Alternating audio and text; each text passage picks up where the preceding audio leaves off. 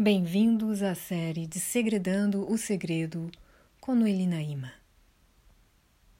Quando iniciei minha caminhada dentro dos conhecimentos sobre a lei da atração, recordo-me de estar muito confusa com tudo que se dizia, com tudo que se apresentava sobre a lei da atração.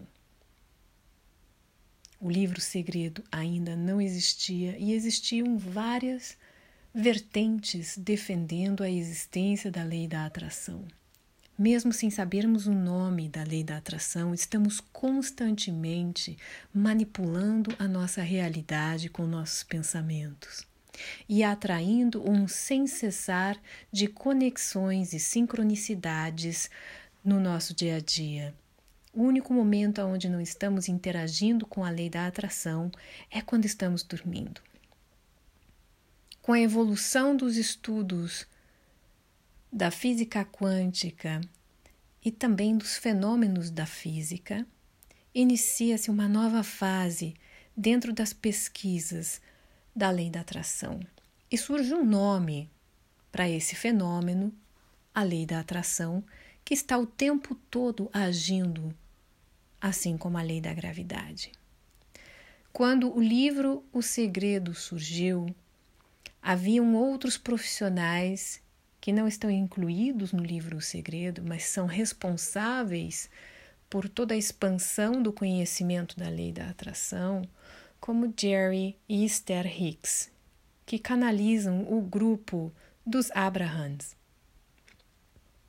Todos que se ocupam com a lei da atração já tiveram contato com os trabalhos e livros e palestras de Esther e Jerry. E sabem que quando iniciamos essa caminhada de contato consciente com a lei da atração, assim como todos os caminhos de intimidade, é um caminho sem volta tudo começa a transformar-se. E quando o livro Segredo surgiu, colocando de forma condensada e acessível para todos um grande resumo da lei da atração, criou-se uma egrégora. Tudo que nós colocamos a nossa atenção e que vamos repetindo durante os anos, através de gerações, cria-se uma egrégora como a egrégora das igrejas, das religiões, da política, das filosofias. E vamos alimentando essa egrégora quanto mais nos concentramos e focamos a nossa atenção neste determinado assunto ou em praticar esta determinada filosofia, religião. Todas as pessoas que já leram o livro O Segredo sabem que o primeiro contato é um pouco confuso. Existem alguns dizeres, depois alguns textos de conexão. Então, quero convidá-los todos que estão iniciando a sua caminhada nessa relação com a lei da atração a ler o livro O Segredo. Sim, ler, porque a leitura conecta todos os areais do seu cérebro, levando a todos que se propõem a leitura a um estado semi-meditativo. O foco começa a ser afiado, lapidado, para que foquemos nas coisas que gostaríamos de manifestar em nossas vidas. A leitura de qualquer livro é aconselhável, mas nesse caso, para o nosso estudo juntos, vamos nos concentrar no livro O Segredo e na leitura de duas páginas por dia. Por que duas páginas? Você pode ler o livro inteiro de uma noite para outra se você quiser. Mas se você se concentrar com todo o seu foco em duas páginas e no que realmente senta na hora em que você está lendo, o que surge, escrever, pensar sobre isso, refletir, comentar, comentar no nosso grupo Japamala da Prosperidade com outros que vão te responder e vai, se criam pontes, se criam diálogos que você jamais esquece.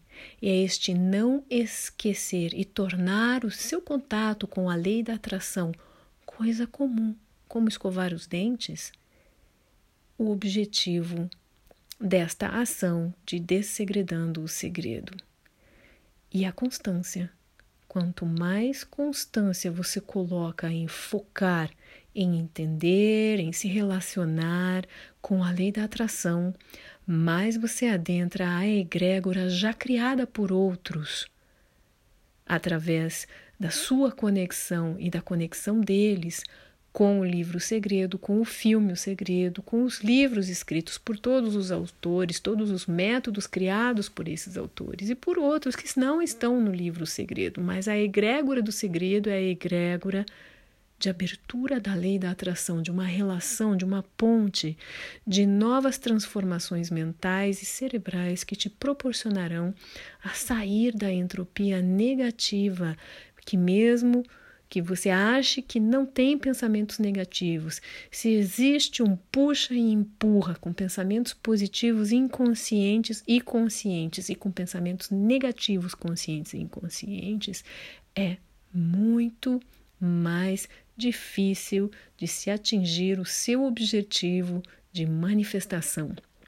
Para limpar a conexão e toda essa coisa de empurrar e puxar e não saber exatamente, conscientemente, de negatividades, vale muito a pena investir estes cinco minutos do seu dia em você, na sua prosperidade pessoal, nas suas finanças, né? em melhorar as finanças, melhorar a qualidade dos seus pensamentos, melhorar a entropia negativa, melhorar a negatividade para a positividade, ir treinando os músculos da positividade, porque no final do dia é a força de um único pensamento positivo que ilumina toda a escuridão.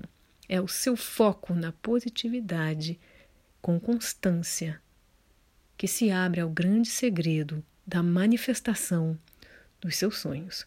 Participe, estamos te esperando.